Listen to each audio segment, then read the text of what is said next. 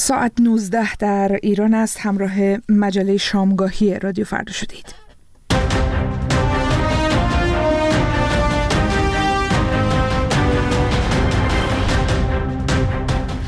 خوش آمدید به این مجله در شامگاه پنج شنبه دهم اسفند ماه 1402 سلام و درود گرم ما رو از شهر پراگ پایتخت جمهوری چک. پذیرا باشید. هانا کاویانی هستم. میزبان شما خواهم بود. در سی دقیقه پیش رو تا از تازه ترین تحولات ایران و جهان براتون بگیم. همراه ما باشید. ابتدا مروری داریم بر خلاصه تازه ترین اخبار این ساعت با همکارم مهداد میردامدی با درود به شما شنونده گرامی. مقام های بهداشتی فلسطینی می‌گویند حمله نیروهای اسرائیلی به جمعی از شهروندان فلسطینی در شهر غزه که در انتظار دریافت کمک های غذایی بودند به کشته شدن ده ها تن انجامیده است. به گفته اشرف قدره سخنگوی وزارت بهداشت غزه در این حمله دستکن 104 تن کشته و بیش از 760 نفر هم زخمی شدند. این در حالی است که ارتش اسرائیل ادعا می کند در این حادثه دخالتی نداشته و نیروهای اسرائیلی صرفا ناظر عملیات توزیع کمک ها بودند. برخی از زخمی های فلسطینی اما با رد این روایت بر شلیک نیروهای اسرائیلی تأکید دارند. در ایران به دنبال بارندگی های شدید و نبود زیرساخت های لازم 131 روستای شهرستان چابهار در محاصره آب قرار گرفته و نیازمند امدادرسانی فوری هستند. معین الدین سعیدی نماینده چهاربهار در مجلس در این باره به تلویزیون دولتی جمهوری اسلامی گفت متاسفانه شرایط جوی لحظه به لحظه داره در اون منطقه و خیمتر میشه. عمده معابر به شدت دچار آب گرفتگی هستند و کاملا مسدود هستند دسترسی ها قطع شده. مخصوصا در حوزه بخش تلانک بخش پیر سهراب بخش باهوکلا بخش مرکزی دشتیاری و شهرستانهای کنارک، زراباد، نیکشهر و نقاط دیگر قصر قلب بنا به برخی از آمارها متاسفانه میزان حجم آب از طوفان گنو هم بیشتر هست و اگر ورود جدی و فوری نشه مسلما آسیب های جبران خواهد داشت. در همین ارتباط اداره هواشناسی چابهار اعلام کرد به استناد هشدار هواشناسی سطح قرمز شاهد تشدید فعالیت سامانه بارشی در منطقه خواهیم بود. نوع مخاطره به صورت رگبار شدید و رعد و برق با احتمال تگرگ و تندباد لحظه خواهد بود منطقه بارش ها در شهرستان های دشتیاری، چابهار، کنارک، قصرقند، نیکشهر، سرباز، راستک، جنوب مهرستان و سراوان اعلام شده است. یک مقام وزارت خارجه آمریکا ضمن ابراز نگرانی عمیق از آنچه طیف گسترده از فعالیت‌ها و تهدیدهای جمهوری اسلامی در منطقه خواند متوقف شدن حملات به نیروهای آمریکایی در عراق طی هفته های اخیر را تایید کرد. ویکتوریا تیلر با تاکید بر مثبت بودن این تحول یادآوری کرد که حملات حوسی های یمن به کشتی ها در دریای سرخ همچنان ادامه دارد. خانم تیلر تاکید کرد که آمریکا می‌داند که ایران به فراهم کردن زمینه این حملات و حمایت از حوسی ها ادامه داده است. این مقام وزارت خارجه آمریکا در حالی از توقف حملات شبه نظامیان مورد حمایت تهران به نیروهای آمریکایی در عراق استقبال کرد که پیشتر گزارش هایی درباره درخواست جمهوری اسلامی از نیروهای نیابتیش برای خیشتنداری منتشر شده بود. و هواپیماهای جنگنده اسرائیل مجموع حملاتی را علیه نیروها و مواضع حزب الله لبنان در چند دهکده مرزی دو کشور به اجرا گذاشتند. گفته شده این حملات علاوه بر خسارات مادی منجر به زخمی شدن تعدادی از نیروهای این گروه متحد ایران هم شده است. پیشتر حزب الله ادعا کرده بود که سربازان اسرائیل را در جلل عالم و مزارع شبعا در مرز دو کشور هدف قرار داده است. قبل از آن هم توپخانه اسرائیل نقاطی را در حومه ناغوره زیر آتش توپخانه گرفته بود. سپاسگزارم. تازه ترین خبرها رو میشنیدید از همکارم مرداد میردامادی خبرهای بیشتر در وبسایت ما رادیو و حساب های رادیو فردا در شبکه های اجتماعی از جمله اینستاگرام و تلگرام در اختیار شماست. اما در این مجله شامگاهی رادیو فردا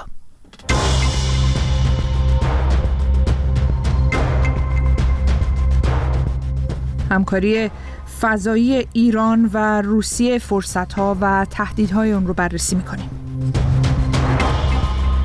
چنارها و پاجوشها اصطلاحات تازه در ادبیات سیاسی ایران در آستانه انتخابات. و از ماریجوانا خواهیم گفت و ارتباطش با حملات قلبی و سکته مغزی. برای شنیدن اینها و البته بیشتر از اینها دعوت می‌کنم تا 19 و 30 دقیقه در این مجله شامگاهی رادیو فردا همراه ما بمانید.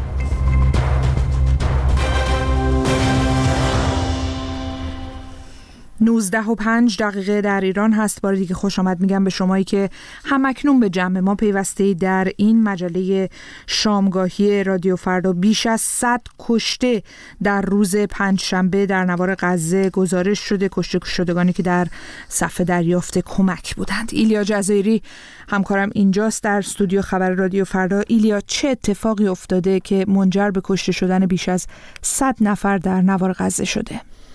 حالا روایتی که منتشر شد در رسانه ها و همچنین در توسط به نظر توسط مقام های کشورهای مختلف از جمله آمریکا و عربستان سعودی به خاطر موازی که گرفتن اون رو پذیرفتن هزاران نفر از ساکنان شهر غزه در انتظار کمک های بشردوستانه بودند در خیابان الرشی در غرب غزه که ناگهان نیروهای ارتش اسرائیل به سمت اونها شلیک می‌کنند. از شهر غزه صحبت می‌کنیم که هفته ها پیش حملات در اونجا آغاز شد.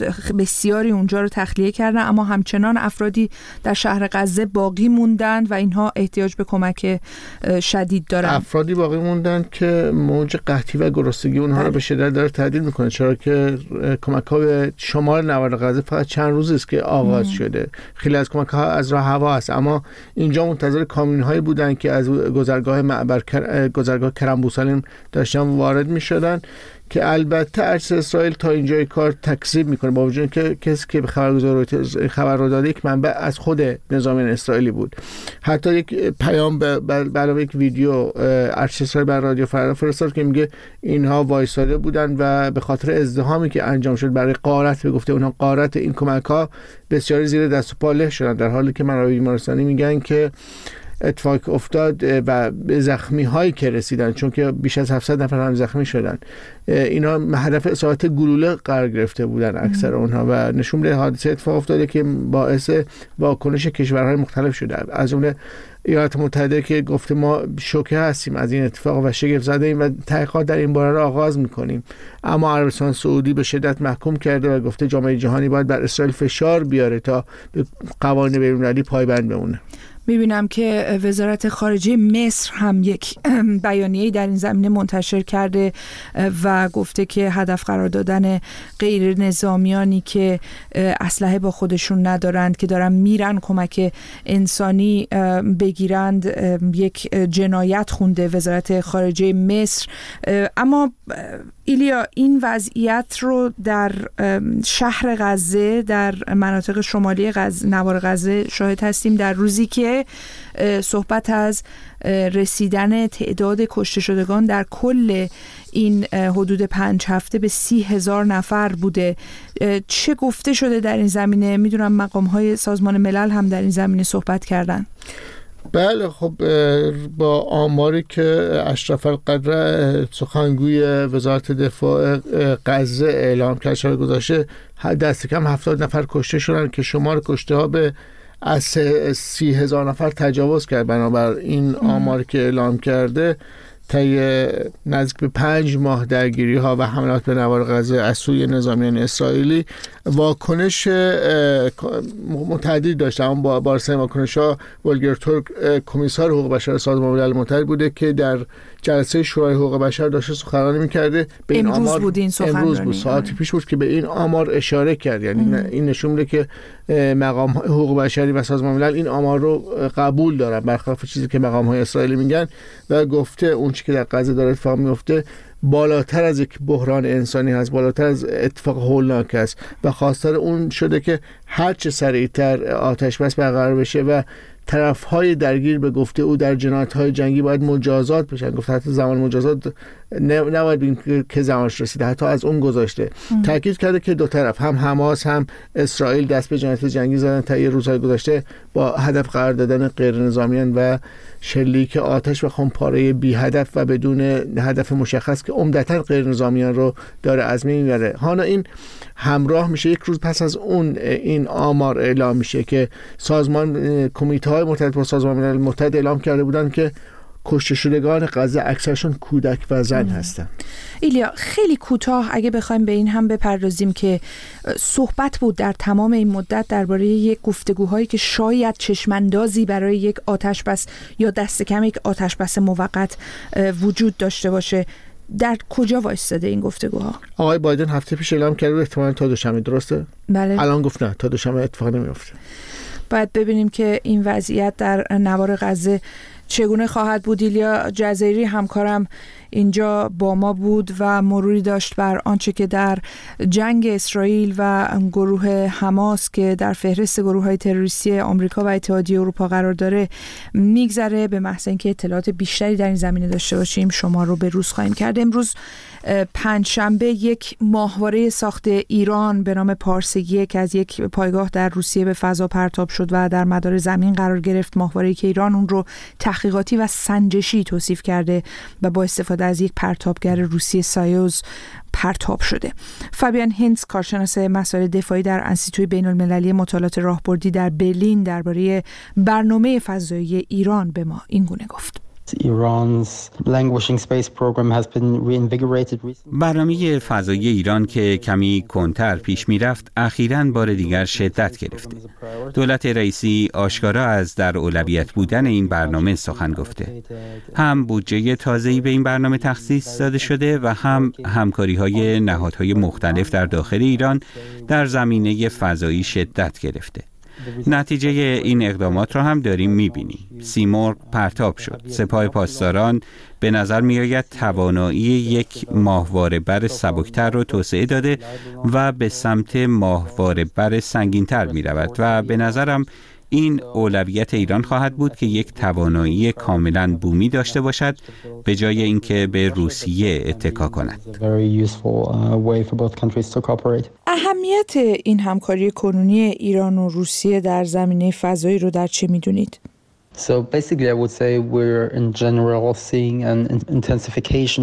ما کلا شاهد افزایش بیش از پیش همکاری های ایران و روسیه هستیم چه نظامی و چه سیاسی و اقتصادی. و همکاری در حوزه فضایی یکی از مسیرهای آشکار همکاری برای طرفین دست کم در فضای موجود است. چرا که روسیه در این حوزه تجربه بسیار زیادی دارد. فناوری دارد که امتحانش را پس داده و توانایی این کشور در زمینه پرتاب بسیار قابل اتکاست. و تا اینجای کار ایران در زمینه پرتاب هنوز کمی عقب است. برنامه ایران بسیار بلند پروازانه است. اولین پرتاب را در سال 2009 انجام داد و از آن زمان بر روی پرتابگرهای سنگینتر کار کرده است. اما هنوز کاملا موفق نبوده و از همین رو هم با روسیه همکاری می کند. آقای هینس به نظرتون ریسک چنین همکاری چی می‌تونه باشه؟ وقتی شما برای پرتاب از خدمات کشور دیگری استفاده می کنید همیشه ریسک هایی وجود دارد این یکی از دلایلی است که ایران روی برنامه خود برای پرتاب هم کار می کند اما الان وضعیت سیاسی برای همکاری ایران و روسیه مناسب است و به طب این می تواند در آینده تغییر کند و از همین رو هم تهران در میان مدت و بلند مدت تمایل دارد که خود توانایی پرتاب را به طور کامل داشته باشد. فابیان هینس بود در برلین درباره برنامه فضایی ایران با ما صحبت می کرد اما فردا انتخابات قرار برگزار بشه در ایران. در آستانه انتخابات گفته های غلام علی عادل موجب شده که دو اصطلاح وارد ادبیات سیاسی ایران بشه چنارها و پاجوشها. بعد از این گفته حداد عادل اختلاف اصولگرایان بسیار بیشتر شده و اونها در سخنانی تند علیه حداد عادل او را پدرخوانده می‌خوانند و علیه قالیباف موازی علنی و تند می‌گیرند. حمید رسایی در همین زمینه گفته به لیست چنارها نمی‌گوییم و لیست پابرهنه ها را انتخاب می‌کنیم. درباره اختلاف اصولگرایان در حکومت یک دستی که به وجود آوردند بشنویم بیشتر در گزارش وحید پروستاد. در روزهای گذشته دو کلمه وارد ادبیات سیاسی ایران شد چنارها و پاجوشها. طیفی از اصولگرایان به رهبری غلام علی حداد عادل و محمد باقر قالیباف لیست انتخاباتی خود برای ورود به مجلس را چنار می‌خوانند و دیگر لیست های اصولگرایان که با آنها همراه نیستند را پاجوش ها توصیف می کنند. منظور او از پاجوش ها یا پاچناری ها لیستی از اصولگرایان منتقد به رهبری حمید رسایی و رائفی پور است. صدای حداد عادل اینکه اینقدر لیست های اصولگرایان متنوع شد و ما وحدت عام لیست های اصولگرایی نمی‌بینیم چی هست که تشتت در کنار یه چنار بلند چند تا پاجوش هم متعدد زده میشه. این امر طبیعیه. در قیاب حتی افراد خودی نظام که شورای نگهبان با نظارت استثبابی آنها را حذف کرده حالا میدان انتخابات با مهندسی حاکمیت به میدان اصولگرایان تبدیل شده. آنها در حکومت یک دستی که از این تفکر ایجاد شده حتی برای رسیدن به قدرت بیشتر به دنبال حذف یکدیگرند. حمید رسایی چهره تندرو اصولگرایی در پاسخ به حداد عادل گفته به لیست چنارها نمی‌گوییم و لیست پابرهنه ها را انتخاب می‌کنیم. بعضی ها دوست دارن مجلس و نمایندگان مجلس کتوله باشن. برخی از کسانی که در جایگاه هایی نشستن که برای مردم تعیین تکلیف دارن می‌کنن دنبال کسانی هستند که مطیع باشن. مجلسی رو می‌خوان که مجلس مطیع باشه. نماینده فاسد رو دوست دارن. نماینده مطیع رو دوست دارن. نماینده که جیبش باز باشه از اون خوششون میاد. چون وقتی نماینده جیبش باز باشه دهنش بسته میشه. امیر حسین ثابتی دیگر عضو اصولگرای منتقد که حداد عادل آنها را پاجوش ها خوانده گفته اینکه آقای حداد بقیه را پاجوش می‌داند نشان می‌دهد که او خودش را قیم بقیه می‌داند. اولا که چنار رو درست گفتید چون چنار بی ثمره و خیلی از این افرادی هم که شما فرستادینشون ثمره ای نداشتن و به قول سرلیس چنار چیزی که بعد چهار سال نتیجه نده بازم نتیجه نمیده. اما اینکه آقای حداد با این عقبه فکری و فرهنگی اینقدر متاسفانه از روی نمی‌دونم بگم غرور از روی کبر نمی‌دونم واقعا برمیگره بقیه رو پاجوش می‌دونه نشون میده که اولا ایشون خودش رو قیم بقیه می‌دونه. ببخشید آقای حداد که من عذرخواهی می‌کنم با شما مشورت نکردیم اومدیم ثبت ما برده ها رو ببخشید. شما قیم انقلاب شما بزرگ انقلاب ما بدبخت بیچاره ما پاجوش ها رو ببخشید که ما این کنار کنار شما سبز شدیم. اصلا نمیفهم تو چه فضاییشون سیر می‌کنه. این قبیل انتقادها موجب شد که غلام علی حداد عاده بار دیگر در یک سخنرانی انتخاباتی با ناراحتی و عصبانیت دیگر فهرست های انتخاباتی اصولگرایان را خلق الساعه با عناوین ساختگی بخواند که اخلاق را رعایت نمی کنند. ما این فهرست ها رو به رسمیت نمی‌شناسیم کسانی که این فهرست ها رو منتشر می‌کنن خودشان سودی نمی‌برند اما ممکن است به دیگران زیان برسانند لطمه بزنند برخی از اصولگرایان انتخابات این دوره را انقلاب پاجوش ها علیه چنارها و به تعبیر خودشان گردن کلوفتا و حتی پدرخوانده ها می دانند. حمید رسایی می‌گوید در مواجهه با رفتار غلط فرزند شخص یا باید اعلام براعت کند یا انصراف بدهد خطابی به محمد باقر قالیباف به خاطر اخباری که از فساد پیرامون اعضای خانوادهش منتشر می شود.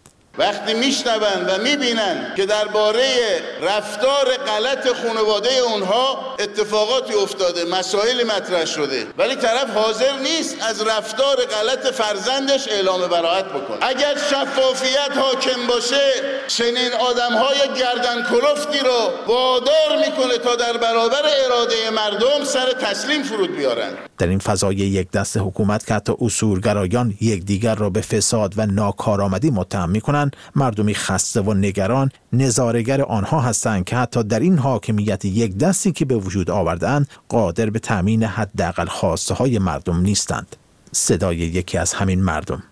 چهار سال کلا سر ما رفته بس نیست. انتخابات انتخاباتی چی؟ دلار بده هفت من شده هفت هزار تومن چی رو می‌خوام درست کنم؟ درست نخواهد شد با این سیستم. در سالهای اخیر ناکارآمدی حاکمیت و اصولگرایان و دور بودن نگاه مردم با ایدولوژی جمهوری اسلامی موجب شده اعتراضهای سراسری بزرگ شکل بگیرد و حتی هفته ای نیست که اخشار مختلف مردم از کارگران و معلمان و پرستاران گرفته تا معلولان و بازنشستگان تجمعهای اعتراضی در مقابل ارگانهای دولتی برگزار نکنند.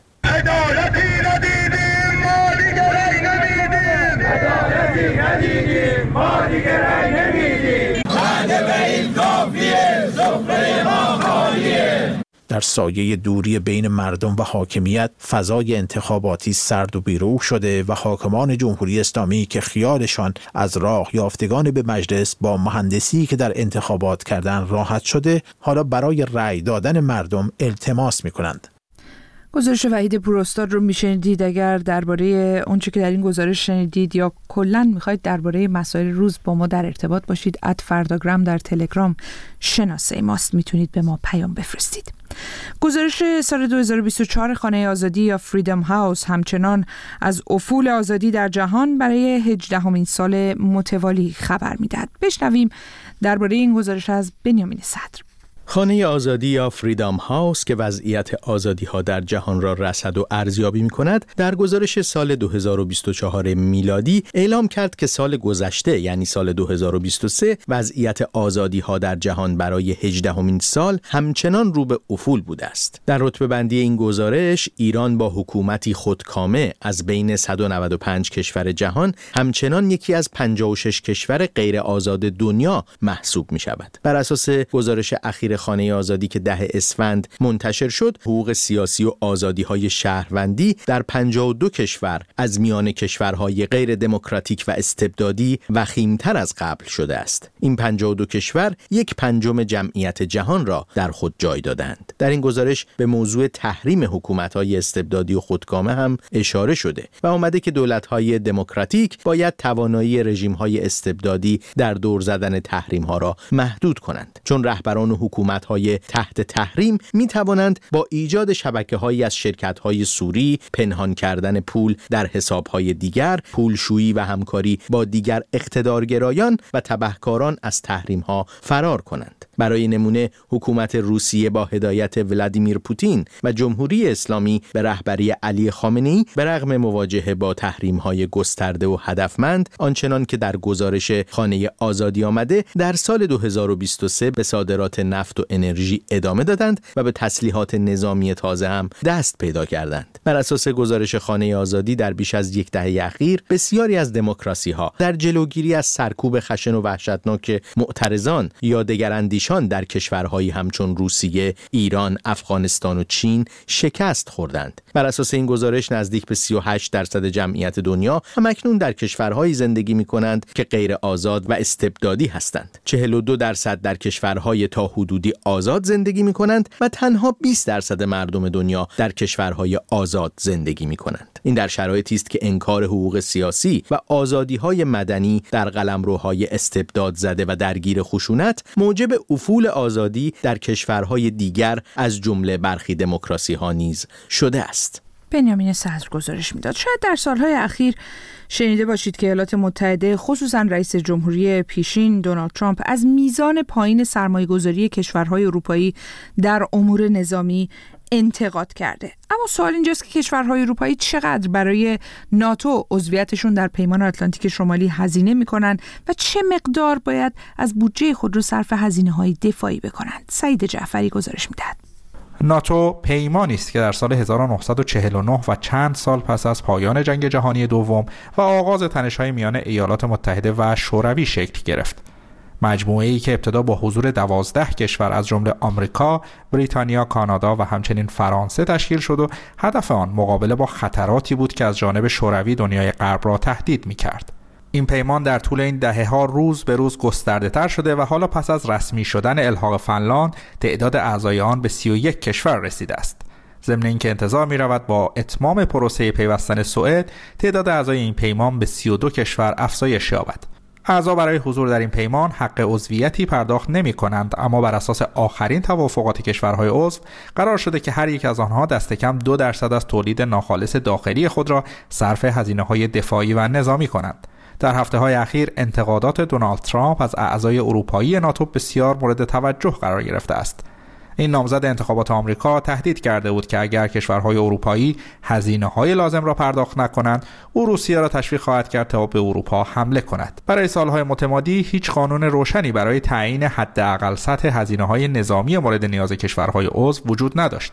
در عمل ایالات متحده سهم قابل توجهی از این هزینه های نظامی را به خود اختصاص می‌داد در حالی که چندین عضو دیگر ترجیح می‌دادند با کاهش هزینه های دفاعی بودجه خود را صرف موارد رفاهی نمایند. از سال 2006 به بعد کشورهای ناتو موافقت کردند که به طور جمعی هدف خود را بر افزایش بودجه نظامی به دست کم دو درصد از تولید ناخالص داخلی برسانند. پس از الحاق شبه جزیره کریمه به روسیه در سال 2014 کشورهای عضو هدفی تعیین کردند که بر اساس آن اعضا تا سال 2024 به سمت این دستورالعمل حرکت کنند هرچند جنبه الزام آوری برای این هدف تعیین نشده بود. تا پایان سال 2023 اما تنها 11 عضو به این تعهد عمل کردند. و حتی کشورهای بزرگی چون فرانسه و آلمان عقبتر از حد اقل سطح تعیین شده هستند با این حال ینس استولتونبرگ در 14 فوریه اعلام کرد که هفت کشور دیگر تا پایان سال جاری به مرز دو درصد خواهند رسید و در نتیجه تنها 13 کشور پایین تر باقی خواهند ماند. در میان اعضای اروپایی هرچه کشورها به روسیه نزدیکتر هستند میزان سرمایه گذاری در صنایع دفاعی و نظامی بیشتر است به طوری که به عنوان مثال لهستان با اختصاص 3.9 دهم درصد از تولید ناخالص داخلی خود به صنایع نظامی حتی سهمی بیشتر از آمریکا که این عدد برای ایالات متحده 3 ممیز 4 دهم درصد است به خود اختصاص داده. پس از آن در رده های سوم تا نهم کشورهای عموما شرق اروپایی چون یونان، استونی، لیتوانی، فنلاند، رومانی، مجارستان و لتونی قرار دارند که دست کم بیش از دو دو دهم درصد از تولید ناخالص داخلی خود را صرف هزینه های دفاعی و نظامی کردند. در مقابل بیشتر کشورهای غرب اروپا زیر حد تعیین شده هستند و بیشتر انتقادات از سوی مقامهای آمریکایی متوجه این کشورها است.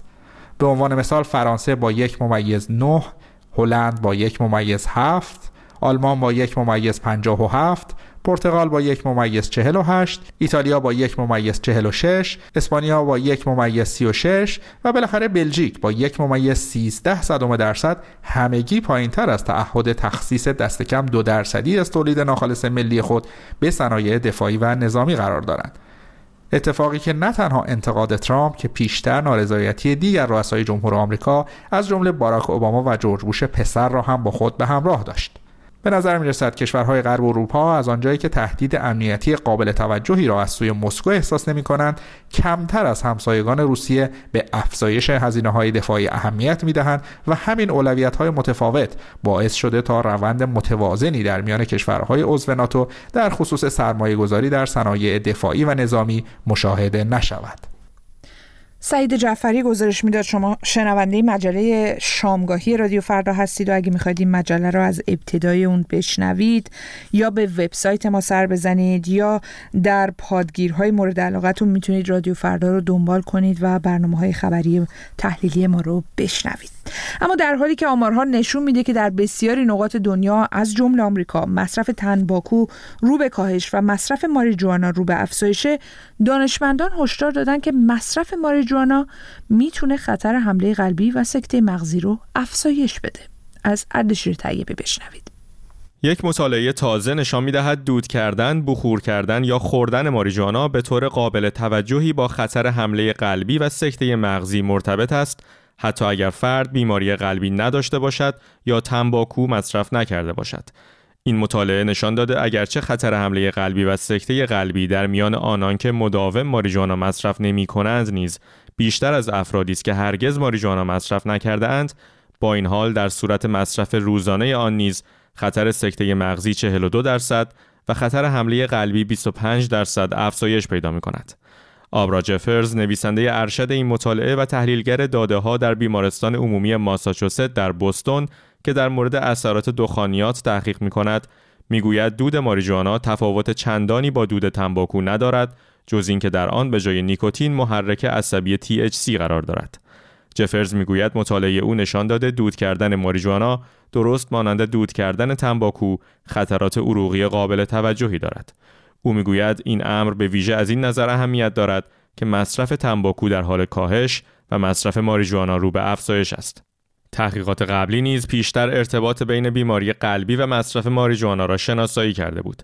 یک مطالعه دیگر در فوریه سال 2023 نیز نشان داده بود که مصرف روزانه ماریجوانا می تواند خطر ابتلا به بیماری سرخرگ کرونری را در مقایسه با افرادی که مصرف نمی کنند یک سوم افزایش دهد. بیماری سرخرگ کرونری گروهی از بیماری های قلبی شایع هستند که شامل آنژین صدری، سکته قلبی و نارسایی قلب می شود و به ویژه در کشورهای توسعه یافته و در سنین بالا قربانیان زیادی می گیرد.